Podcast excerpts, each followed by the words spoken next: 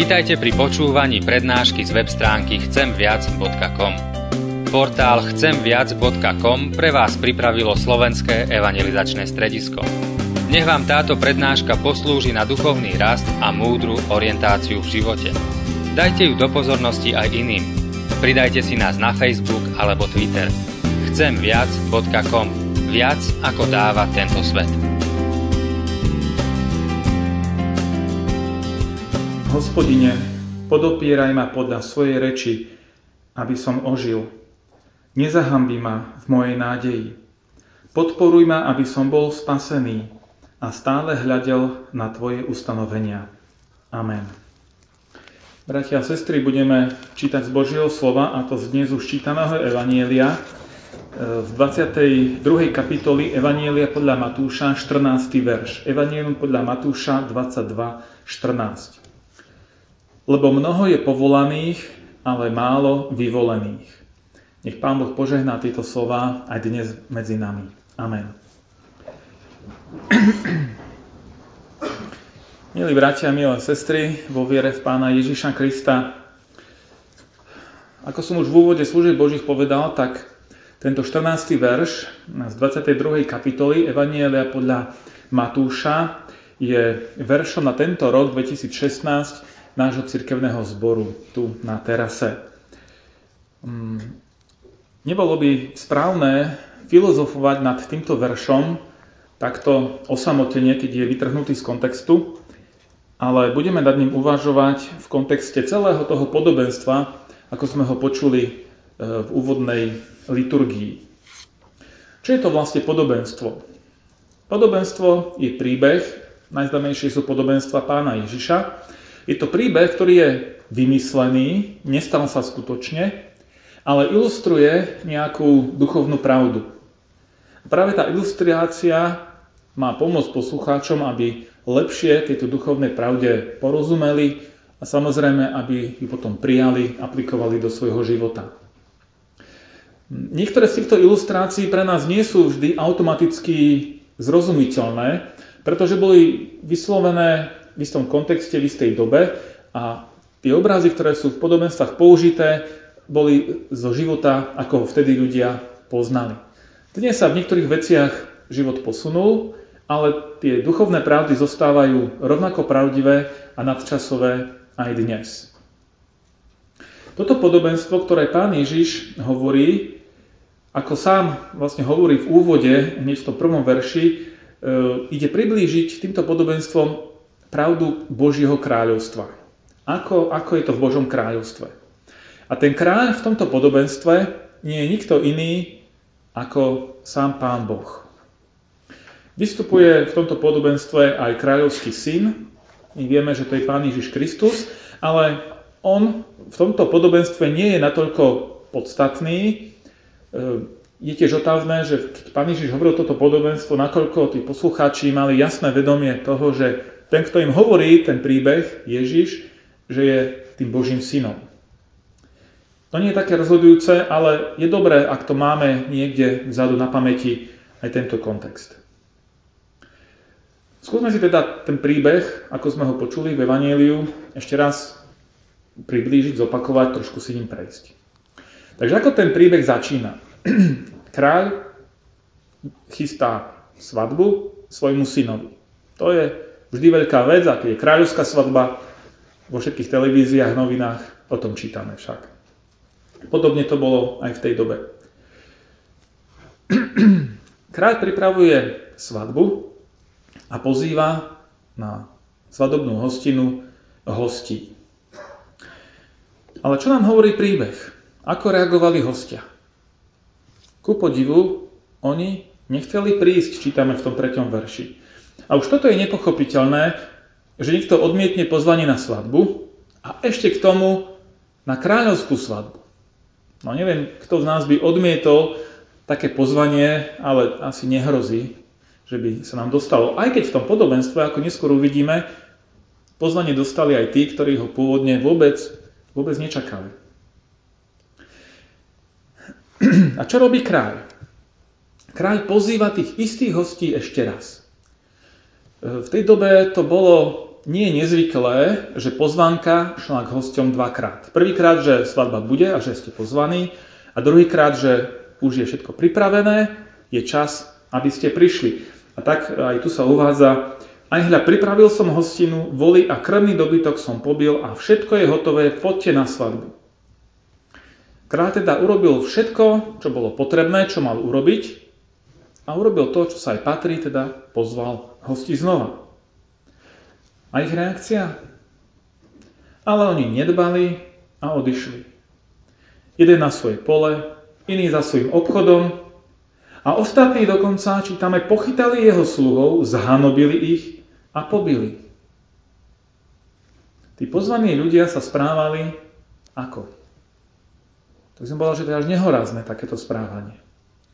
Jedni idú za svojim biznisom a druhý potupia, dokonca pobijú kráľových sluhov, ktorí ich pozývajú na svadbu. Nepochopiteľné jednanie. Ale predsa sa to stalo. A čo na to kráľ? Nechal ich tak a išiel pozvať iných hostí však. Áno či nie? Nie. sme preskočili, možno keby to evanílium, Jakub si vedel vrátiť k tomu evaníliu, aby sme to mali pred očami, Eh, preskočili sme jednu vec eh, v tom premýšľaní. Čítame v 7. verši, kráľ sa rozhneval, poslal vojska, zahubil vrahov a ich mesto podpálil. A potom povedal sluhom, svadba je pripravená, ale pozvaní neboli jej hodní. Tam sú tri bodky a potom to pokračovanie, ktoré aj vás zviedlo, že sme tam už skočili. Ale zastavme sa na, pri tejto veci, čo robil kráľ s tými, ktorí odmietli pozvanie vyriekol nad nimi tvrdý súd. Dostali trest, boli pobytí, bol, ich mestá boli zničené. To sú slova tvrdého súdu nad tými, ktorí odmietli dvojnásobné kráľové pozvanie. Možno sa nám to zdá také veľmi prísne z dnešného pohľadu a vôbec to jednanie tých ľudí dosť také drsné navzájom, ale e, keby kráľ nechal bez reakcie, bez svojej reakcie to odmietnutie, tak by tým spochybnil svoje vlastné postavenie. To, že je kráľom a že je schopný spravovať krajinu. To, že oni ignorovali pozvanie, to je jedna vec. Ale to, že dokonca niektorí z nich potupili a pobili jeho sluhov, tak ako keby potupili a chceli zlikvidovať samotného kráľa. Treba si uvedomiť, že v tej dobe kráľ to nebola žiadna konštitučná monarchia v Oriente, Žiadna demokracia, to už vôbec, ale kráľ bol absolútny vládca. A všetko dobré i zlé, čo sa dialo v krajine, padalo na jeho hlavu. A preto on bol aj zodpovedný za to, aby urobil poriadok s tými, ktorí nerešpektujú pravidlá hry, aké sú dané v kráľovstve. Preto ten tvrdý súd. A tak potom prichádza to, čo ste už povedali, čo sme si zapamätali, že vydáva kráľ nový príkaz. Preto chodte na raz cestie a koho len nájdete, zavolajte na svadbu. A sluhovia vyšli na cesty, pozhaňali všetkých, ktorých našli zlých aj dobrých i naplnila sa svadobná sieň hodovníkmi. Takže tí, ktorí boli podne pozvaní, zrejme prominenti kráľovstva, šľachta, bohatí, zámožní, dôležití ľudia, tí tam chýbali, ale prišli kohokoľvek našli, tí sluhovia na cestách, pozvali ich a tí naplnili uh, svadobnú sieň. Pôvodne sa s nimi vôbec neuvažovalo na tej svadbe, ale teraz boli tam, dostali šancu. Už to neboli nejakí špeciálne vyberaní sluhovia, eh, pardon, hostia, ale ktokoľvek, zlý i dobrý. Keby príbeh skončil v tomto bode, tak by sme povedali, že má celkom dobrú pointu, však mohlo by tu príbeh skončiť. Ale nekončí, pokračuje ďalej. Kráľ vchádza do siene, kde prebieha hostina a koho tam zbadá? Zbadá tam človeka, ktorý sa odlišuje, vymyká spomedzi všetkých hostí. Či nemá svadobné rúcho, nemá primerané oblečenie. E, dobre vedieť v kontexte tej doby, bolo zvykom, že ak človek nemal svadobné rúcho, tak ho dostal od toho, kto ho pozval na svadbu. Čiže keby sme nevedeli tento kontext, tak by sme mohli povedať, no chudák, možno nejaký chudák na ceste, ktorého našli, no tak bol rád, že má možno ten jeden plášť, ktorý má, kde by zobral na svadobné rucho, na svadobný oblek s kravatou a košeľou, však v dnešnej dobe. Ale v tej dobe, ak vás niekto pozýval, postaral sa aj o to, aby ste sa tam cítili dobre. Nie ako nejaký bedár, chudák, že na to nemáte, ale boli ste tam vlastne v tom ruchu svadobnom rovnocenní s ostatnými. Ale tento človek toto rucho nemal. A samozrejme je to znakom neúcty voči kráľovi. Toto predsa nie je nejaká návšteva fast foodu, kde môžem prísť, hoci ako oblečený, ale je to kráľovská svadba. A keď sa ho kráľ spýtal priateľu, priateľu, ako si sem vošiel, keď nemáš svadobné rucho, dotyčný stratil reč a nemal čo povedať na svoju obhajobu. A vtedy kráľ vynáša ďalší súd aj nad týmto človekom, ktorý síce pozvanie prijal, ale predsa niečo odmietol. Neprišiel tak oblečený, ako bolo treba. Odmietol to svadobné rúcho. A čítame, vtedy kráľ povedal sluhom, zviažte mu nohy i ruky a vyhodte ho do vonkajšej tmy, tam bude pláč a škrípanie zubov. Toto vyjadrenie pán Ježiš opakovane používal vo svojich podobenstvách, príbehoch na opis e, väčšného zatratenia, väčšného trápenia. Skôr ako prídeme k tej samotnej pointe celého príbehu, k tomu 14. veršu, tak sa ešte raz pozrieme na týchto hrdinov, na tieto postavy, ktoré v tom príbehu vystupujú.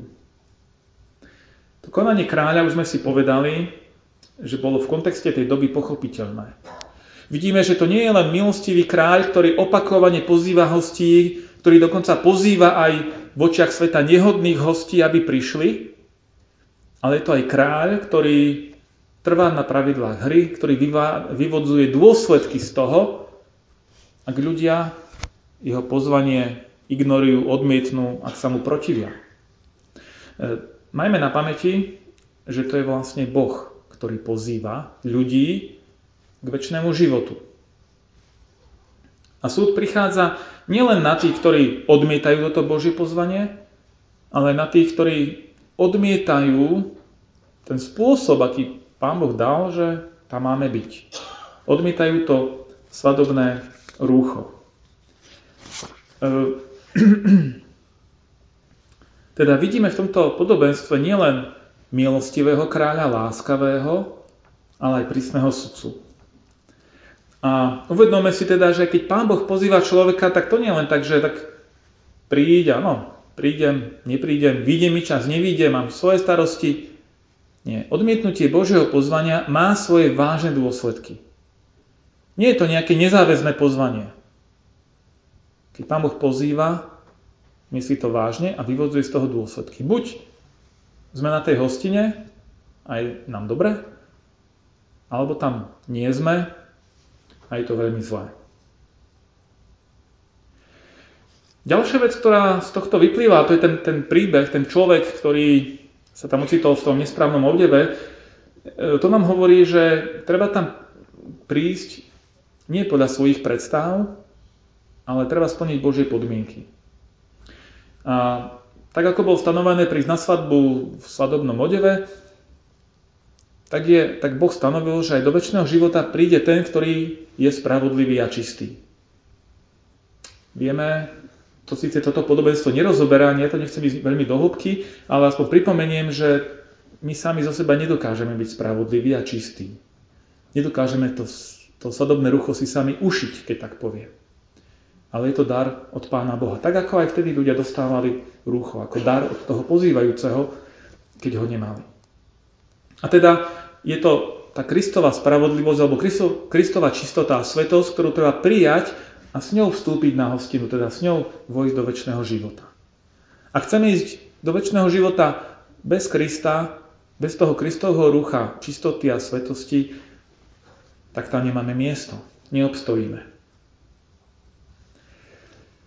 Tí ľudia, či už tí prví, ktorí odmietli pozvanie, alebo aj ten jeden nešťastník, ktorý tam vošiel vo svojom vlastnom odeve, sa, ne, sa rozhodovali podľa svojich vlastných priorít, podľa svojho vlastného rozumu, podľa svojich vlastných predstav a cieľov. A nesli za to dôsledky. Každý z nich bol zodpovedný za svoje rozhodnutie a každý z nich sa mohol rozhodnúť aj inak. A tu prichádza tá záverečná veta. Lebo mnoho je povolaných, ale málo vyvolených. E, niektoré iné preklady uvádzajú aj mnoho je pozvaných, ale málo vybraných.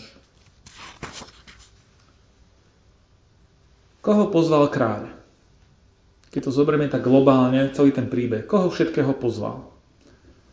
Môžeme povedať, že každého, na koho narazili jeho sluhovia. Najprv to bola nejaká elita, ale potom išli ku každému. Koho našli na cestách, na kryžovatkách, každý bol pozvaný.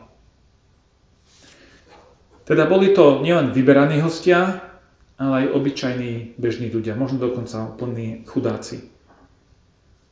Podobenstvo hovorí, že dobrý i zlý. My by sme možno hodnotili, ten si to zaslúži, ten si to nezaslúži. Bez rozdielu každý bol pozvaný. Ale kto sa tešil z tej svadobnej hostiny? Kto si tú svadbu užil? Tam vôbec nerozhodovalo, či bol niekto vysoko postavený alebo chudák. Či bol niekto z ľudského pohľadu dobrý alebo zlý. Tešil sa ten, kto prijal pozvanie a kto mal svadobné rúcho. Teda aplikujeme to do toho duchovného rozmeru. Z väčšného života sa teší ten, kto príjme Božie volanie, Božie pozvanie do väčšného života a príde v tej Kristovej svetosti a čistote. Príjme dar milosti, odpustenia hriechov od Ježiša Krista. Ak je teda pravda, že každý je pozvaný, tak to znamená, že aj vy ste pozvaní,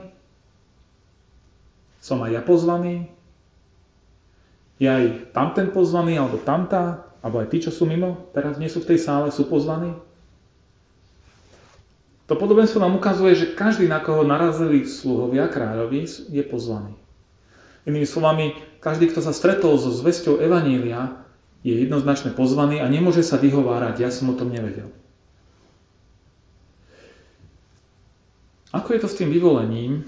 A to je také závodné, lebo môže si človek položiť otázku, ale som ja ten vyvolený? Keď je mnoho pozvaných, ale som ja ten vyvolený? Ako to vlastne je? To je ťažká otázka. Asi by som sa v tom zamotal, keby som to chcel dopodrobná vysvetľovať a na to nie je času. Ale v príbehu vidíme, že to rozhodnutie urobili vždy tí ľudia, ktorí boli pozvaní. Odmietli, neprišli, zhanobili sluhov, alebo prišli tak, ako si mysleli, že môžu prísť. To rozhodnutie robili tí ľudia. A keby to nebolo ich rozhodnutie, tak by bolo nespravodlivé, aby kráľ vyvodil voči nim dôsledky, také prísne, teda tie tresty, to, to zavrhnutie. Zodpovednosť padala na nich, čiže oni urobili to rozhodnutie.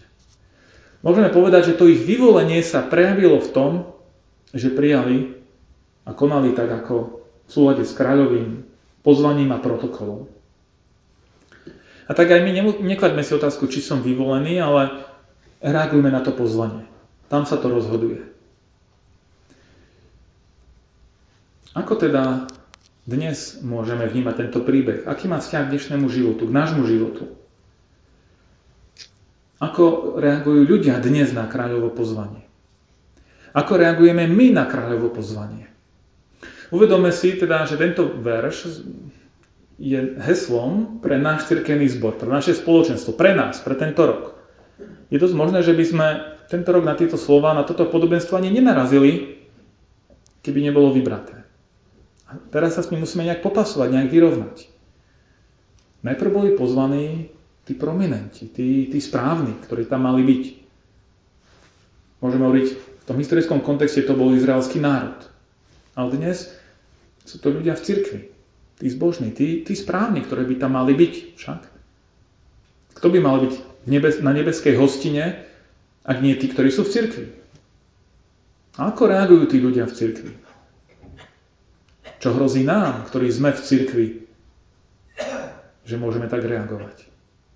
A zase sú ľudia, ktorí sa možno ocitnú v kostole alebo niekde medzi veriacimi ľuďmi len tak, poviem, omylom, ako keby, alebo počujú niekde evaneliu možno ani nie v kostole, ale cez rozhlas, televíziu alebo nejakým iným spôsobom čítajú. A niekto by povedal, tak tento, čo by tu vôbec mal robiť taký človek? A on je tiež pozvaný. Rozhoduje nie to, čo my vidíme, či je niekto ten, ten správny, nesprávny, dobrý, zlý, zbožný, bezbožný, ale ten, kto naozaj reaguje vo svojom živote na to pozvanie a príjma Kristovú spravodlivosť, príjma to Božie rúcho pre svoj život. Ja vidím v tomto podobenstve, ako vo väčšine biblických príbehov, aj isté varovanie, aj istú nádej. To varovanie je v tom, aby sme nebrali to Božie pozvanie na ľahkú váhu. To nie je nezáväzné pozvanie. Pán Boh z toho vyvoduje dôsledky podľa našej reakcie. Ale tam aj nádej, že to pozvanie je pre každého. Keď tu dnes sedíš, nemôžeš si myslieť, že mňa sa to netýka, ja si to nezaslúžim, ja možno nie som hodný, alebo dnes to pozvanie prísť k Bohu, prísť do väčšného života, znie aj pre teba.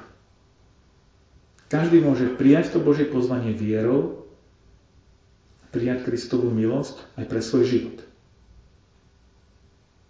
A tak, milí bratia a sestry, nielen dnes si vybereme správne, ale majme to, na, toto na pamäti počas celého roka, vlastne počas celého života. Aby sme sa nestali tými nehodnými pozvanými, ale tými, ktorí príjmajú kráľové podmienky a potom sa môžu radovať z toho požehnania, z toho čo kráľ pre nich pripravil. Nech vás Pán Boh bohato požehná a dúfam, že sa tam na tej hostine všetci stretneme. Amen.